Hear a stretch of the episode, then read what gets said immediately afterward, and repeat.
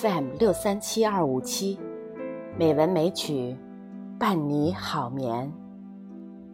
亲爱的朋友，今天是美文美曲第一千零九十五期节目。山竹妈咪呀，继续和大家分享《红楼梦》的诗词。待别离，秋窗风雨夕。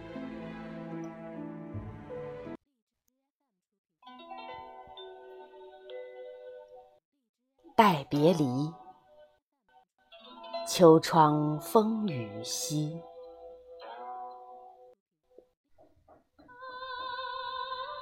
秋花惨淡，秋草黄，耿耿秋灯。秋夜长，已觉秋窗秋不尽，哪堪风雨助凄凉？祝秋风雨来何宿？惊破秋窗秋梦绿。报得秋情不忍眠，自向秋屏一泪烛。泪烛摇摇若短情，千愁照恨动离情。谁家秋院无风入？何处秋窗？无雨声，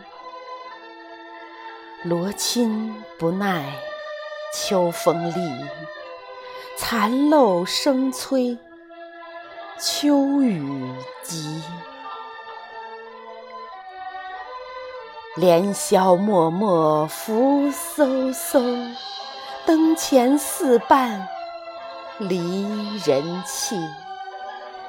寒烟小院转萧条，疏竹虚窗湿滴沥。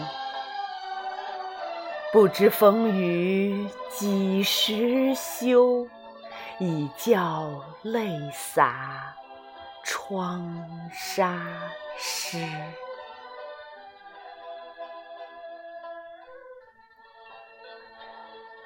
林黛玉。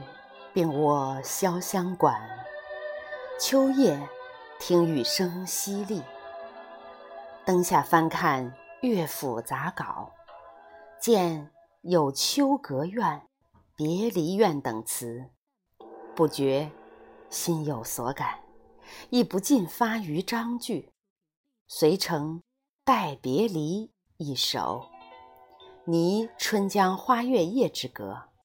乃名其词曰：“秋窗风雨夕。”《春江花月夜》系初唐诗人张若虚所作，是一首写离愁别恨的歌行。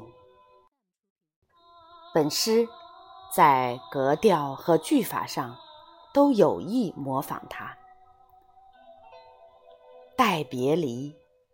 秋窗风雨夕，前者是乐府题，待游泥仿作的意思。用带字的乐府题，南朝诗人包照的集中特多。一般情况下，乐府诗不另外再加题目。这里因为又仿初唐歌行《春江花月夜》而作。所以，又拟一个字面上与唐诗完全对称的、更具体的诗题。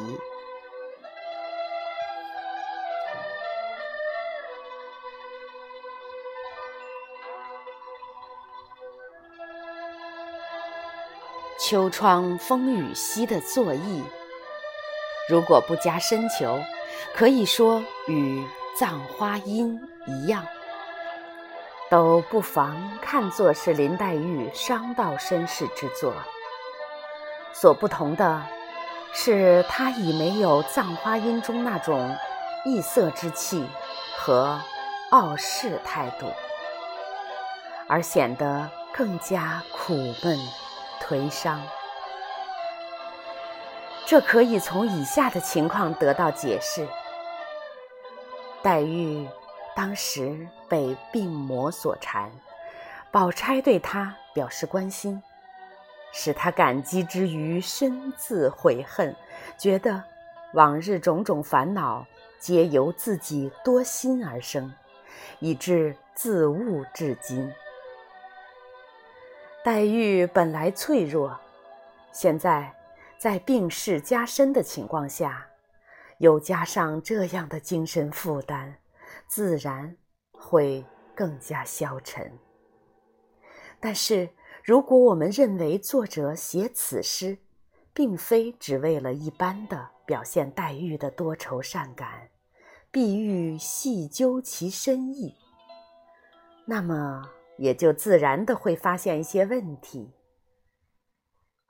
首先，无论是秋闺怨、别离怨，或者待别离这类的题目，在乐府中。从来都有特定的内容，即只写男女别离的愁怨，并不用来写背乡离亲、寄人篱下的内容。何况此时黛玉双亲都已过世，家中有别无亲人，诗中别离、离情、离人等等用语，更是用不上的。再从其借前人秋萍泪烛诗意及索尼《春江花月夜圆》诗来看，也都写男女别离之思。可见，要说黛玉不觉心有所感，感的是她以往的身世遭遇，是很难说得通的。我以为。这只能是写一种对未来命运的隐约预感，而这一预感恰恰被后半部译稿中宝玉获罪被拘与黛玉生离死别的情节所证实。曹雪芹的文字正有这些草蛇灰线的特点。《红楼梦》曲中写黛玉的悲剧结局，想眼中能有多少泪珠？怎奈得秋流到冬，春流到夏。脂砚斋所读到的潇湘馆后来的景象是：落叶萧萧，寒烟漠漠。这些也都在这首诗中预先。做了写照。小说中，黛玉刚写完诗，搁下笔，宝玉就进来了。下面所描写的主要细节是这样的：黛玉先说宝玉像渔翁，接着说漏了嘴，又把自己比作画上画的和戏上扮的渔婆，因而羞红了脸。对此用心极细的纸批，揭示作者这样写的用意：说妙极之文，使黛玉自己直说出夫妻来，却又云画的、扮的，本是闲谈，却是暗隐不吉之兆。所谓画中爱宠是也，谁曰不然？这一批语对我们理解作者写这首诗的用意，是不是同样也有启发呢？